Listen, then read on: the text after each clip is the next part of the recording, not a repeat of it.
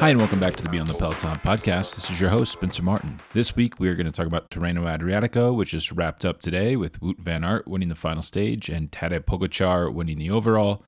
Wout Van Aert actually did win it this time, not like last week where I said he won Strade Bianche when I meant to say Matthew van der Poel. Um, and at Paris which wrapped up on Sunday, Max Schachmann won the race for the second year in a row uh, after ta- after Primoz Roglic like spectacularly crashed twice in the final 55 mile stage, which is incredibly short for a pro cycling race, and lost the like squandered like a minute lead spectacularly. Can't believe that happened. But first, if you want to support the podcast, uh, check out the newsletter at beyondthepeloton.substack.com. Uh, I have a free edition that comes weekly. Um, if you enjoy the podcast, you should absolutely sign up for that. You'll love it and there is a paid version daily during grand tours and like tri-weekly the rest of the year. And it comes with discount to brands like stages cycling and cure of switzerland. Uh, you get like 20% off on both of those brands. And if you sign up in the near future you'll get a free year of strava premium. So check that out now at beyondthepeloton.substack.com uh, but first let's talk about Tirreno just because it's fresh in my mind. I just watched the end of stage seven. Some of these get confusing. They're both week long stage races.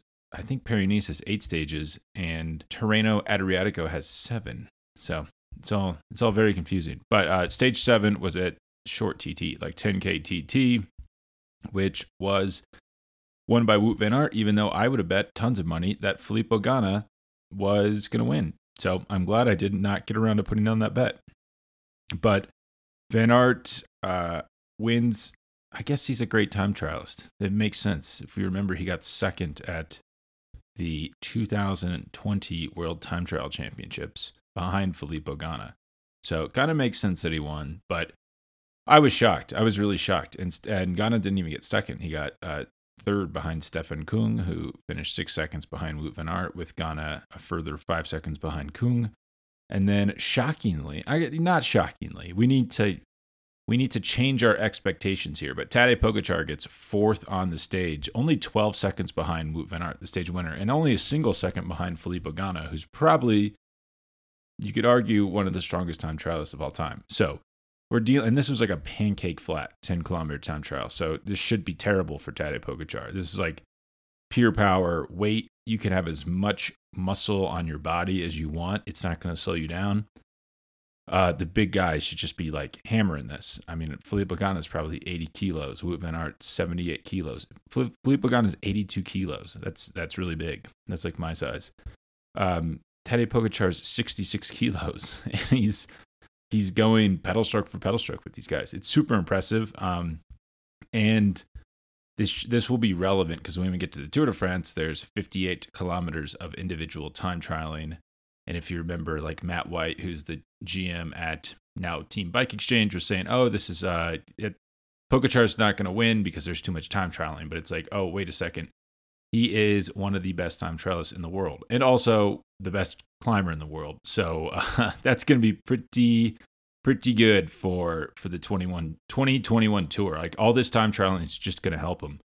It, it's also silly to think that it wouldn't because he won the 2020 Tour de France in the time trial. Like specifically rode the rest of the race not as fast as Primoz Roglic and then just crushed the time trial. So, yeah, that's crazy that that was ever a thought that he the time trial wouldn't suit him. I just have some some notes from this final stage, and these are kind of boring. The final two stages, it was a great race overall, super exciting. Like I said last week, that Tirreno Adriatico is not my cup of tea. Uh, I was wrong. This this edition was awesome. Stages one through five were amazing. Um, well, we'll touch on a few notes from those stages, but stage six was like total snooze fest because the race had been so hard that Peloton just let a breakaway go. Mads Würtz Schmidt uh, from Denmark, second Mads to win a World Tour race this year. Wait, I don't know if Mads Pedersen has won a World Tour race, but second Mads to win a professional race this year. Uh, wins it out of the breakaway. It's kind of relevant because he won the 2015 U23 World uh, Time Trial Championships, which normally that's a great example of why those results can be misleading. You think like, oh, like he's going to be a star, and I, this is his biggest win since 2015. So it just goes to show you those are those races aren't necessarily per, great predictive events about who's going to go on to become a star and who isn't. Uh, but this is like a he's he rides for Israel Startup Nation. I mean, they're going to need all the wins they can get this year, especially since their core of the team is Chris Froome, who is probably not going to win a bike race all year. Uh, so the, these are key, key, key wins. And I, I have to think this is the second time they've done this, like in eight months, where they've gotten a rider in a breakaway when they probably know the peloton's not going to chase with their whole heart because they're so tired and the race has been so tough. And the the breakaway wasn't even getting, wasn't even close to getting pulled back. They stay away by like over a minute.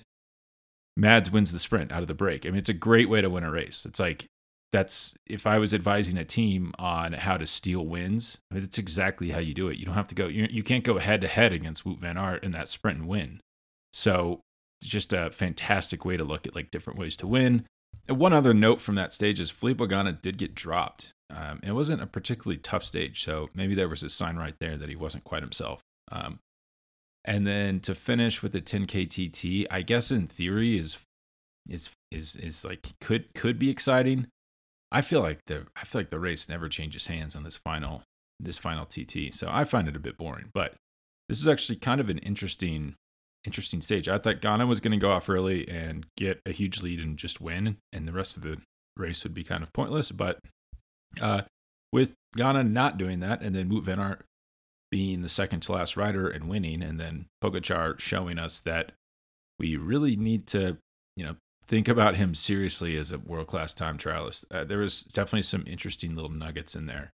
Uh, Geraint Thomas was 28 seconds behind Wout van Aert, which is a big problem because if you remember on stage uh five sorry stage four the summit finish really tough summit finish like a real real real alpine climb. He gets dropped like by Wout van Aert who he shouldn't be dropping him. I mean Wout van Aert's at 78 kilos right now according to the team. So that that's big. That's really big. You should not be climbing mountains that fast at that size. That means he's putting out massive amounts of watts and he's only going to get only going to lose weight before the Tour de France because he's a little bit heavier because in cross you want a little bit more muscle.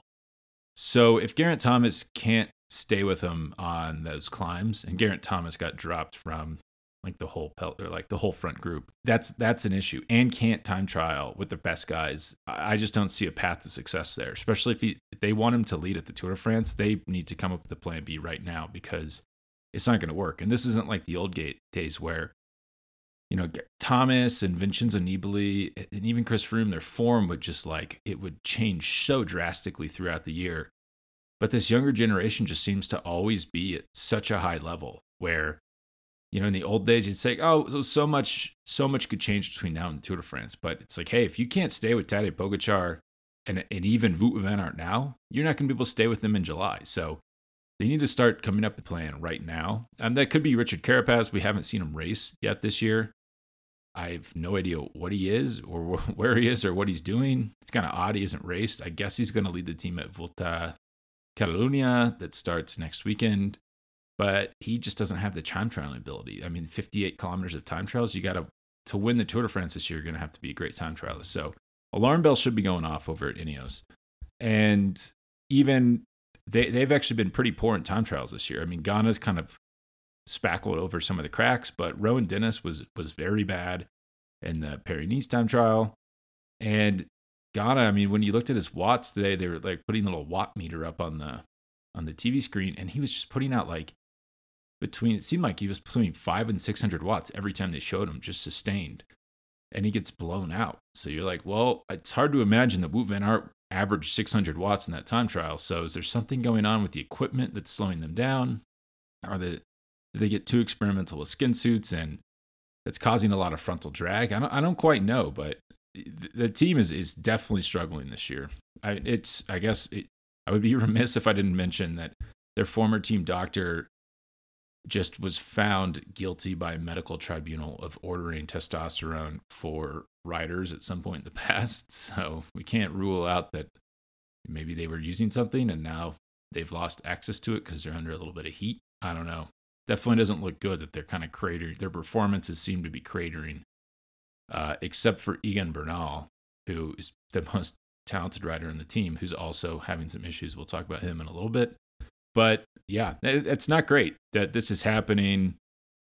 That it's coming to light that they ordered testosterone to use on riders, and then now when it's all coming to light, they are suddenly not as good as they used to be. Not a great sign. Um, other things about Tirreno, yeah, the average, the average difference between first and second. You're seeing that the gaps were huge. The second largest gap between first and second and the last 10 years. And then even when we go, that's almost misleading because when we, it was a minute and three seconds between Pogacar and Wout van Aert. But between Wout van Aert and Mikel Landa, who was third, it's it's a further two minutes essentially. So you can imagine if if Tadej Pogacar wasn't here, Wout van Aert wins. Sorry, it's a further three minutes. So if Pogacar didn't show up, Wout van Aert wins this thing by three minutes over Mikel Landa um, and then Bernal's right behind him. So huge gaps, which shows you how hard the racing was. There was that bunch sprint, bunch sprint on stage one that Wout van Aert won. Uh, kind of a formulaic stage, but it, it, still looked really hard. And then stages two, three, four, five were all just like late breakers. I mean, it was like no days off until that stage six sprint sprint finish. Um, Slovenian riders have now won nine of the last 12 World Tour stage races, which is crazy, which should be 10 if uh, Pogacar or Roglic wouldn't have fallen off his bike on Sunday. And I mean, Matthew van der Poel uh, looked amazing through on stages three and five. He probably should have won stages stage two, but he was in poor position. Sets up like this interesting thing where Wout van Aert went stage one and seven. So him and van der Poel have equal amount of stage wins at the races. And there was almost, it's like uh, when one is great that the other can't be great. Um, I mean, Wout van Aert got third. He was kind of competing against him on some of these uphill sprint finishes, but they just were clearly not in the same league on finishing speed. But it's like what it's crazy, right? When you think Wout van Aert's out, he's back in. Where it's like, well, he's a little fried. Uh, he he had to basically pull the whole peloton on stage four because his Jumbo team was just trash all week, so bad. It's actually crazy. They didn't send um, anyone to help him, seemingly. Sepp Kuss and Jonas Vingegaard are at home, I guess, training. It's it's crazy they did, they didn't send anyone here to really help him. So on the stage four summit finish, he's just by himself for the last 8K, setting pace as a race leader, trying to keep Tadej Pogacar close once he attacks. Um, so yeah, considering all that, it's amazing he gets two stages. Uh, it's also very very interesting. van der Poel gets two stages. It sets up this this nice narrative before the real one day races kick on this spring. But on one hand, you know, on one hand, that's interesting. The other hand, they, they do seem to be diverging as riders a little bit, where van der Poel is definitely more, seems more focused on one day races where a fast finish, either a fast uphill finish is necessary or just a 50K solo breakaway. Because on stage five, there it was like a tough circuit. I guess there was like a long bit before they got into the circuit, but I just started watching the circuit. It was a rainy, really hard, really, really hard circuit. Um, van der Poel attacks with 52K to go, and he's eating while he's doing it. I have a screenshot in the newsletter. It's absurd. I've never seen anything like this. A rider who just attacks while eating uh, immediately got a gap. And so, I mean, obviously, this this is actually I don't I don't I don't know if he was doing it on purpose or he just rode off the front while he was eating. But he decides to keep going, which is really savvy because the day before he had lost like 21 minutes on purpose so that he would have, you know, he would A, just not use energy because he was riding slowly, but B, he would have the, the freedom to do this. Uh, Pogacar and van wouldn't sell out to pull him back. And in, you know, he dangles like 10, 20 seconds out the front. And there's definitely a point where there's like, hey, screw this.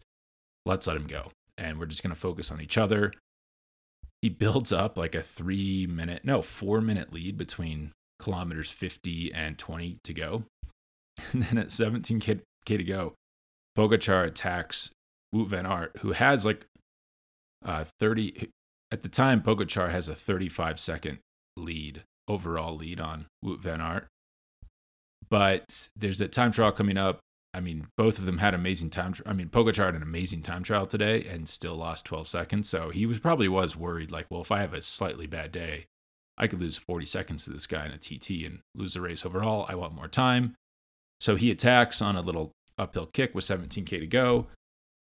Gets gets immediately gets a gap. Wout van, Aert doesn't even try to respond. And and the, the thing that really amazes me about Van Aert is when he looks out. Like I thought he was cooked right here, but he just kind of like can slowly up that pace.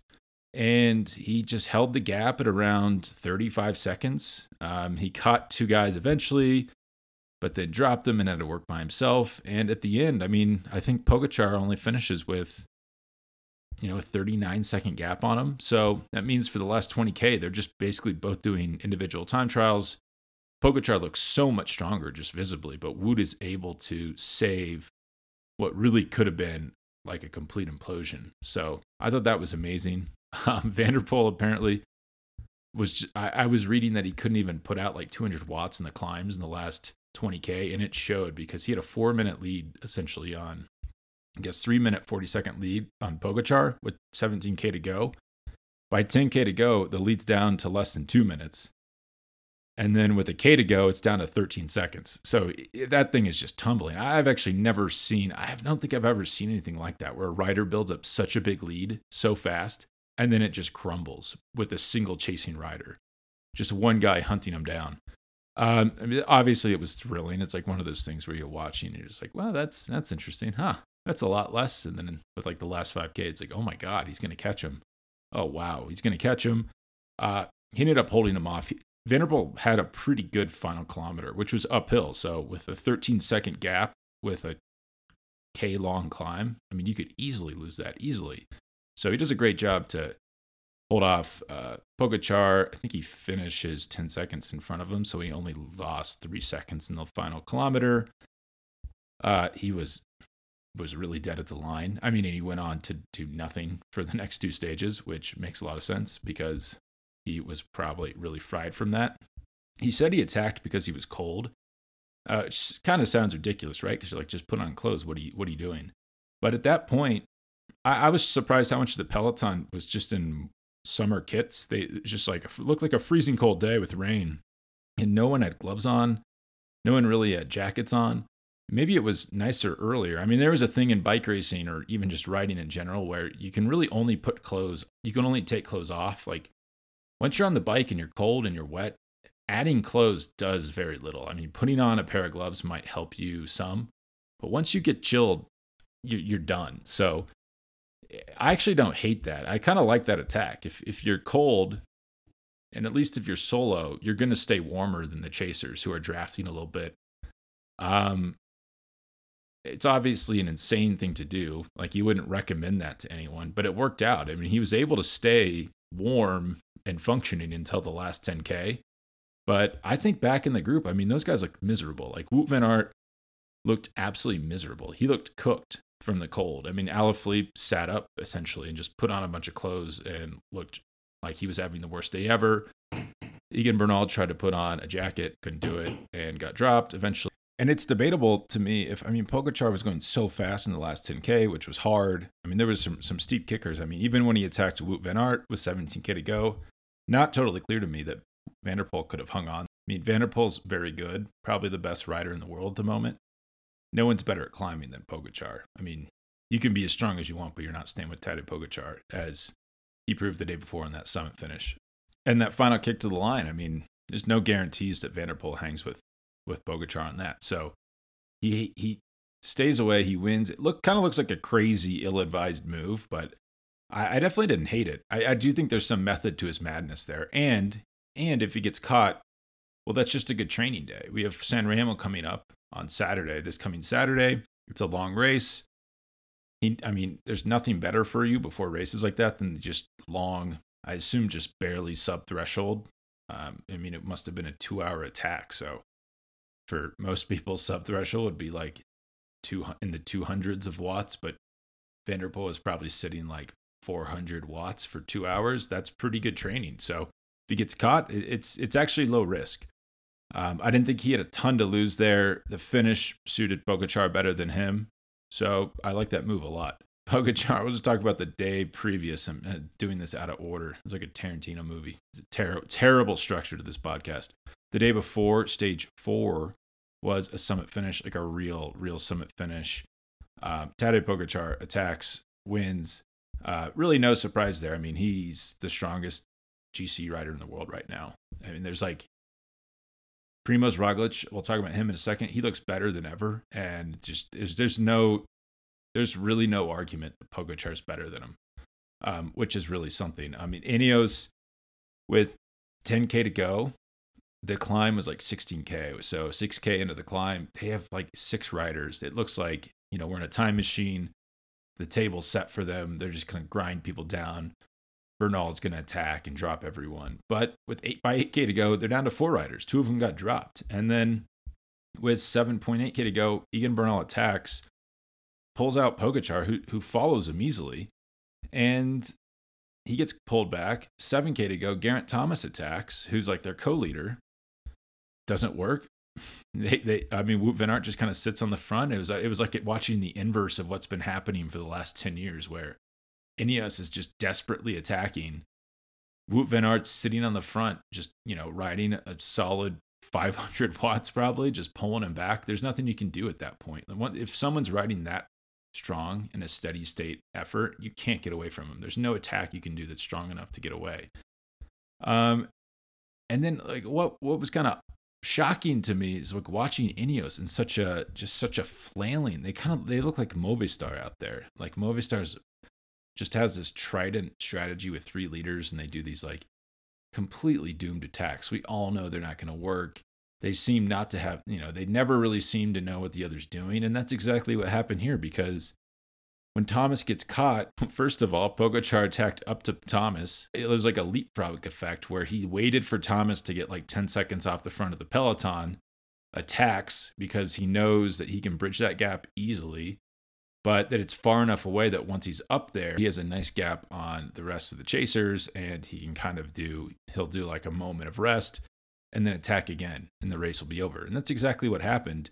But then what's worse is Thomas gets caught with like 4K to go and Bernal counterattacks. It drops Thomas. Bernal gets caught, gets dropped. So now instead of consolidating behind a single rider and having that other rider just just sit there and pace the other one so they can finish maybe at the same time as the chasing group or the front group and or at least limit their losses they both get dropped and, and lose time and then at one point bernal's trying to catch back on to the group he's been dropped from it looks like he gets a call from the radio just to sit up and wait for thomas like he almost just stops pedaling right away uh, sits up and then paces Geraint Thomas. But then Geraint Thomas loses 20 minutes the following day on that difficult circuit we just talked about. So at that point, you just wasted. Bernal could have saved a few seconds on that. I mean, he probably could have podium. He missed the podium by like six seconds in this race. So every second mattered at this point.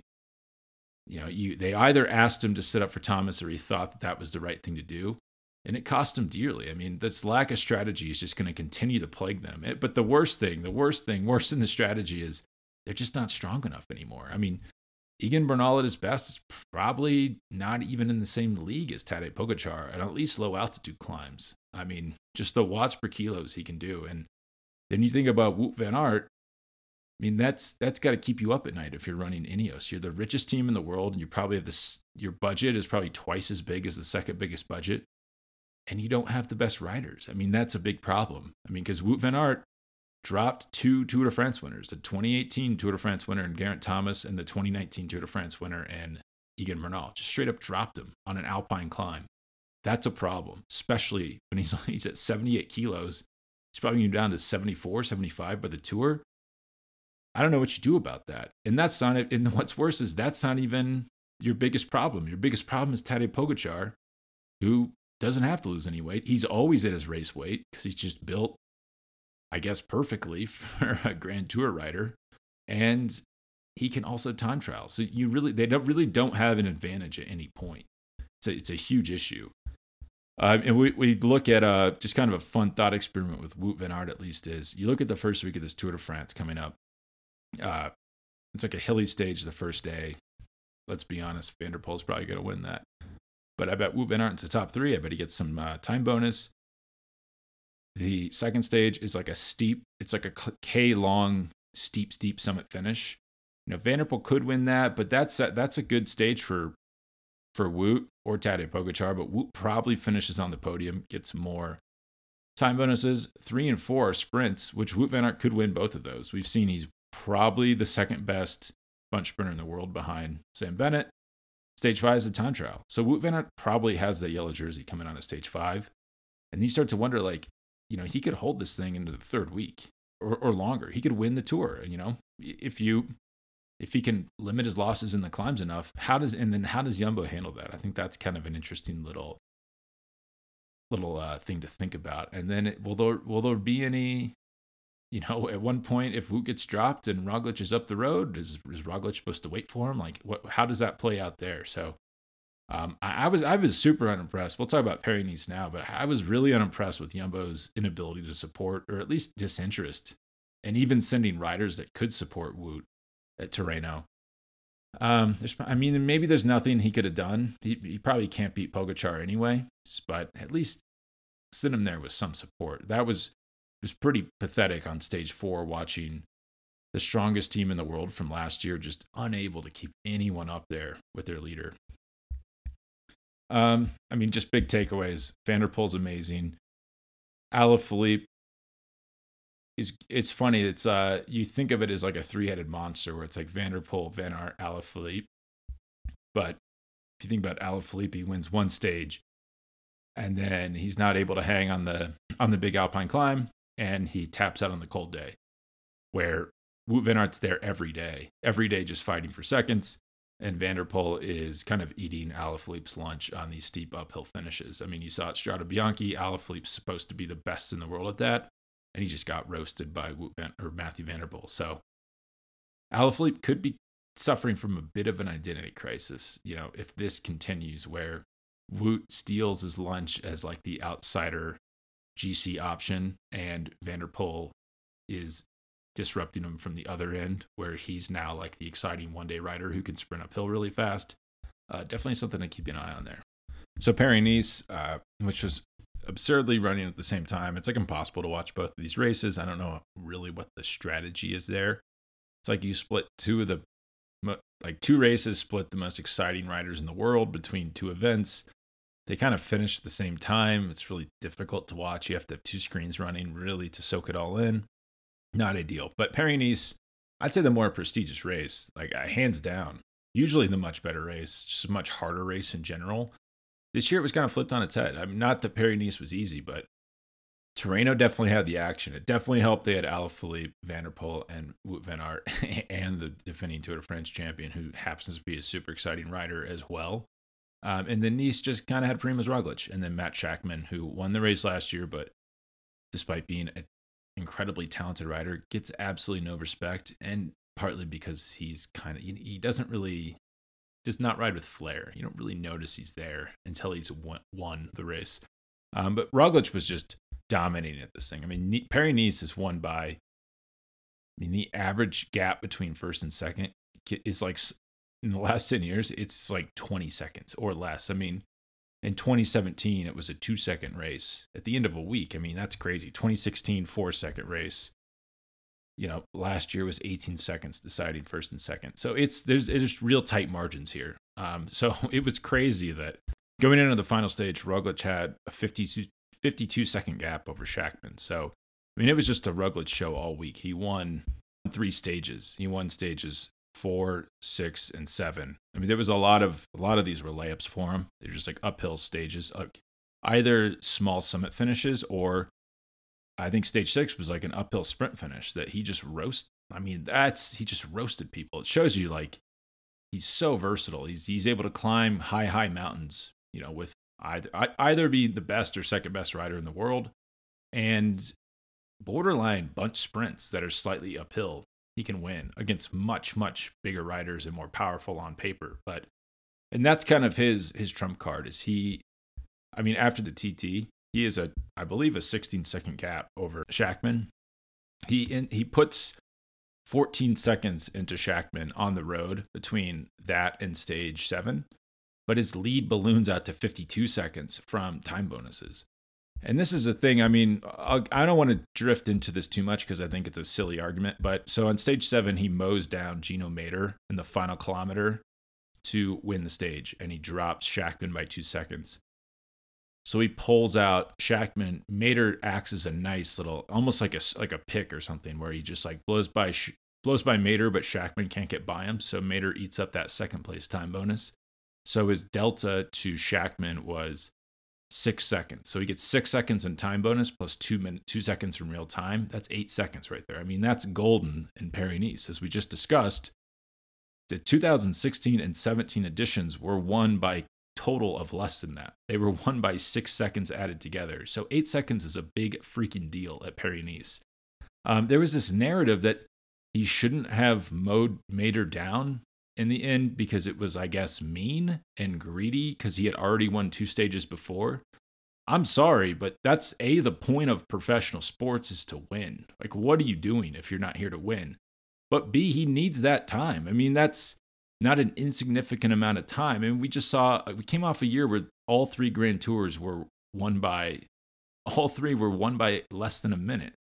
So it's crazy to sit here and say you should give up time or not drop a rival or not win and get time bonuses to be nice. I don't know. It made no sense. The argument makes absolutely no sense. It's idiotic. It shows a fundamental misunderstanding. And, and this is even coming from pe- some people inside the sport. But it does touch on something interesting where teams keep. Jumbo was not strong. Jumbo was bad all week. They were just good because of Roglic. Roglic was good despite them. Um, he was doing everything himself. Jumbo was not strong enough to pull back that breakaway on stage seven. The smart thing to do, as like Bora or Astana, would be just to not to pull it back. Just don't do anything. Let those riders up the road eat up the time bonuses. And this is pertinent for if, if people want to beat him in Grand Tours, and he's going to race the Tour, he'll probably race the Vuelta. Then th- that's the strategy you have to employ. You have to realize you can't beat him on these uphill finishes. And you don't have someone on your team that can do it either. There's not like, oh, we have Marc Hirschi. He can out sprint him on these uphill finishes and take time bonuses. Because he can't, because Roglic is so freaking good. You can't do it. Um, teams they just don't they fail to realize this. And by pulling that break back, that's ex- they they allowed him to i mean they they allowed him to get the time bonus but they incentivized him to attack Schachmann and put that two seconds into him in real time on the road. If those guys are coming in and it's you know they're, they're racing for ninth and 10th place and there's no time bonuses he probably doesn't drop Schachmann there. And, and this is just one example but this i could just go back. The guys gained i think two and a half minutes in the last two years just in time bonuses. And if you remember he rode the Vuelta slower than Carapaz only won the race because of time bonuses we're talking about things that decide grand tours. This is like super important, but yet teams fail to realize this like all the time. It's so frustrating.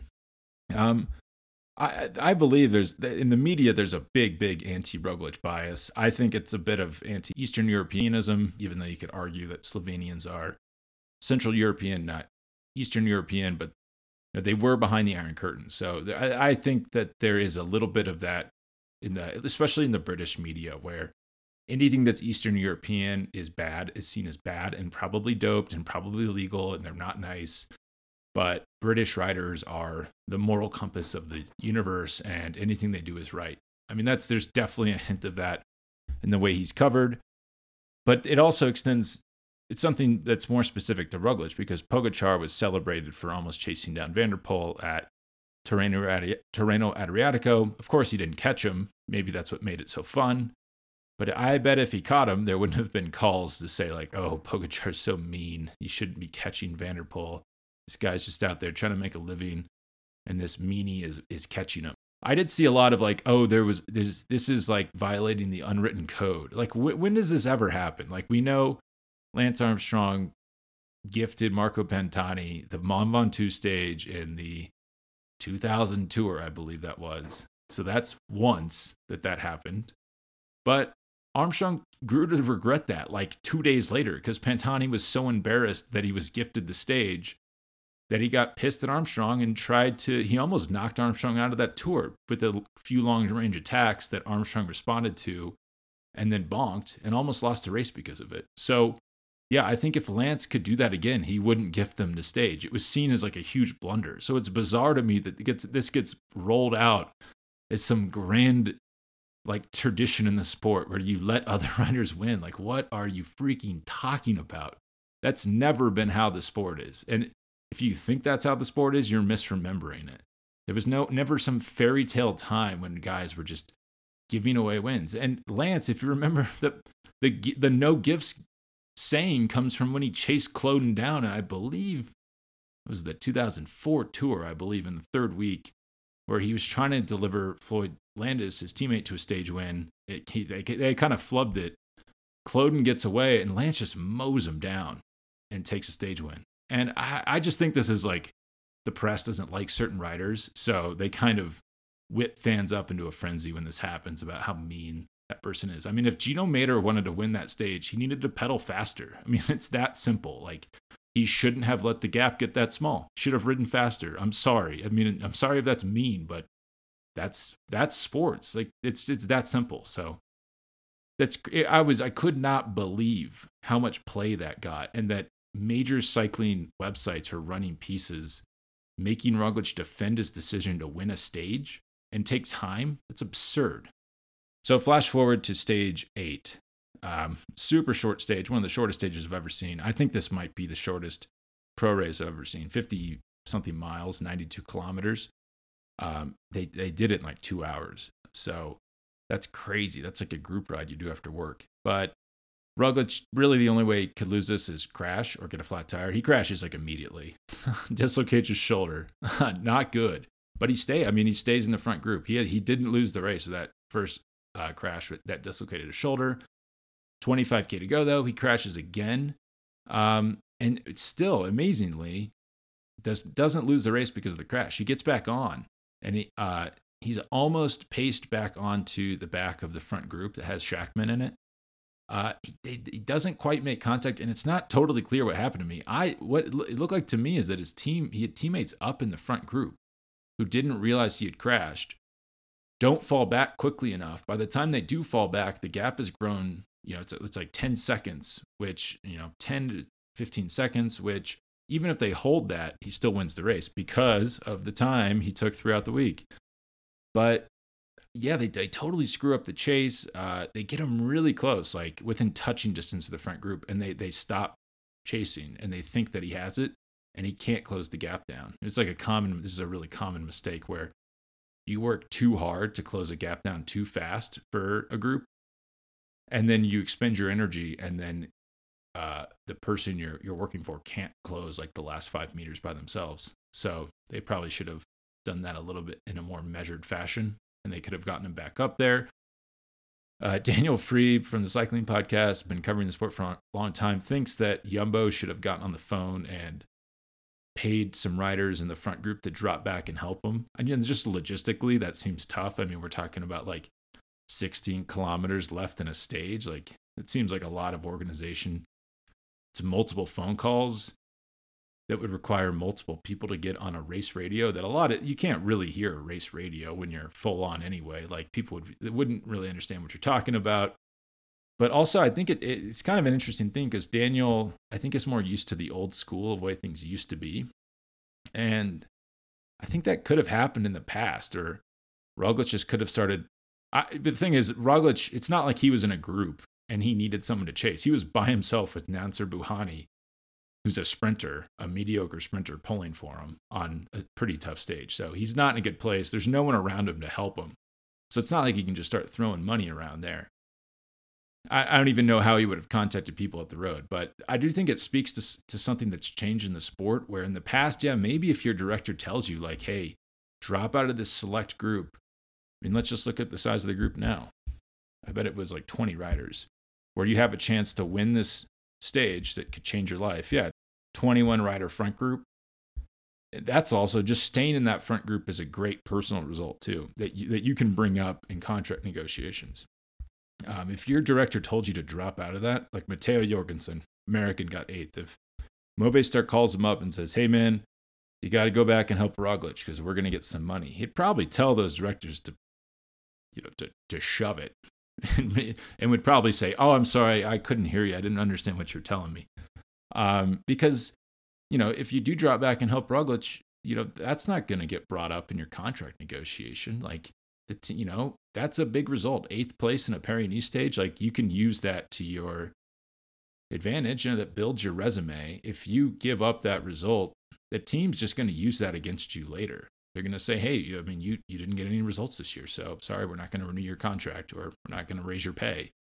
And it probably speaks to like a greater professionalism. And the flip side of professionalism is that it can be somewhat ruthless, where you know it's te- guys aren't given contracts because you know we had this wink wink nudge nudge deal and he helped us out. And you're just going to go after the best rider who gets the best results. So I thought that was a, I thought it was a bit fantastical from Daniel that I just the logistics of it didn't make any sense, but I thought it was like an interesting marker in how differently he and other people I say of that generation. I think he's like a few years older than me, but he's an old soul. He's been he's he knows a lot of people from like the bad old days from the 90s where there was more like backroom dealing, but I think part of that backroom dealing is there was less employment pressure and you know, you you could kind of get no results on a team for years and years and years and stay employed. Where it's now it's just it's just the pressure to get results is so high. No one in their right mind is dropping out of that 21 rider front group to help Primoz Roglic maybe save his race. Um, and I mean, all these guys, you look at this front group, these guys are like Jack Haig, Lucas Hamilton, Tiesj Benoot, Yves Lampaert. Like, none of those guys are going to give up a chance to win a sprint, a reduced sprint at Paris Nice for a little bit of cash. It's also people get paid a lot more money than they used to with their contracts. So, you know, getting a $10,000 bonus from Roglic means less than just a top 10 at Paris Nice. I mean, and what does all this mean for? So where do we go from here? These are two great stages. I heard it.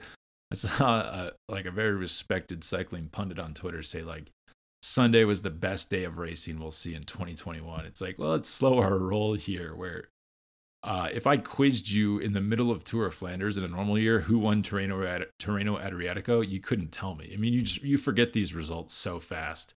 Oh, and also one more thing on Roglic is in the last 12 months, he's lost essentially Bradley Wiggins' entire Palmares, where he's lost Paris Nice, or lost on the final day, Paris Nice, the Tour de France, and then Dauphiné Libéré, which is basically all the races that Wiggins won in, in his career. So put you in, and and he's he's won a Grand Tour in that time and a Monument. So just puts into perspective like how great he is, and like I I think the amount of disrespect he gets is crazy from the media that people just don't really they won't really recognize how good he is. And yes, he does crash. I don't think there's really anything to take away from this either. It's like, yeah, he crashes, but we kind of already know that he's susceptible to some I don't really know what it is. I mean, he's a pretty good bike handler, but it probably just he's he's been he hasn't been racing for as long as other people, so he's just not going to be as comfortable in groups. He's going to be more prone to a few mistakes, and I think that's what we've seen where he crashed at the 2018, the final stage of the 2018 uh, Tour of the Basque Country and went on to win, but it, it was actually a similar scenario to Paris Nice. Crashes at the Dauphiné Libéré, crashes at, you know, Sunday at Paris Nice. It's just guys like Peter Sagan, this doesn't happen to. Um, I mean, think about like Geraint Thomas, another rider who crashes all the time, but that's got that should be baked into our expectations. I don't think there's much to learn from this. Probably the long story short of this is Primoz Roglic is going to be great in 2021, possibly even better than 2020. So we're actually we're we're hurtling. I think the two big takeaways hurtling towards like a fantastic classic season with this bizarro showdown between Wout van Aert and Matthew van der Poel, even though they're not really one for one. They're actually they're kind of turning into the Boonen and Cancellara of the modern era, where those guys were seen as like huge classics rivals, but their their rider types were actually incredibly different. Where Cancellara was a time trialist and Boonen was, I guess, a, a reformed sprinter. It's kind of the same thing here, where Wout's rider profile is is really becoming more Cancel like Cancellara who can climb, um, like a steady state power guy. I say that he's winning bunch sprints, so I don't really know what to think. I don't I don't quite know what's going on with, with Wout Van Aert. He's like, oh, I'm just a diesel engine who can time trial and climb. Oh, and I'll, I'll win a bunch sprint here and there. Um, and then van der Poel is like the guy's a temple to fast twitch muscle fibers and doesn't seem to be able to time trial, but then he can go on 50k solo breakaways. So I don't quite understand what's happening there either. It's almost like his solo breaks are he'll like fast like he uses his fast twitch muscle fibers to like he'll just hammer like climb like four or five minute climbs and then he can kind of let off and then he'll like he almost like makeshifts a time trial through fast twitch efforts. So the two big takeaways are we're hurtling towards a great classic shakeup. or great classics face off with uh, Van der Poel and Van Aert. Uh, it's going to be amazing. And then hurtling towards a great Tour de France showdown between Roglic and Pogacar. So, uh, really only positives for cycling fans coming out of this. Uh, we have San Remo on Saturday. I'd say hot take here, worst of the monuments. The thing is a snooze fest. I mean, just if you pull up and look at this, goes from Milan, obviously, to San Remo, which is on the Mediterranean.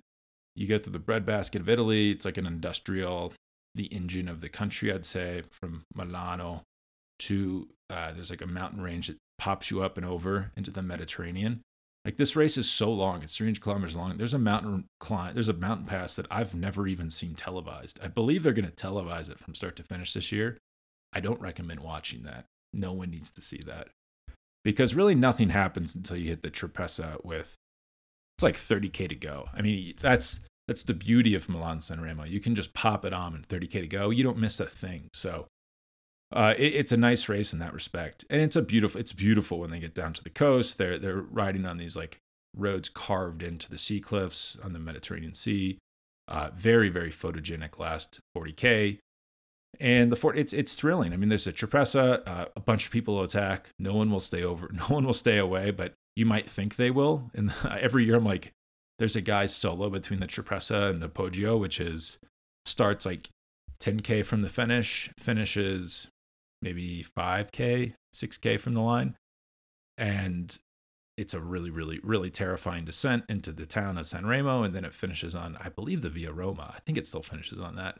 It's this beautiful straightaway, um, gorgeous race. But you think someone's going to stay away over the Poggio. They never do. Um, even the person, if someone will attack on the Poggio, like someone super, like a big favorite, like van der Poel will certainly attack on the Poggio.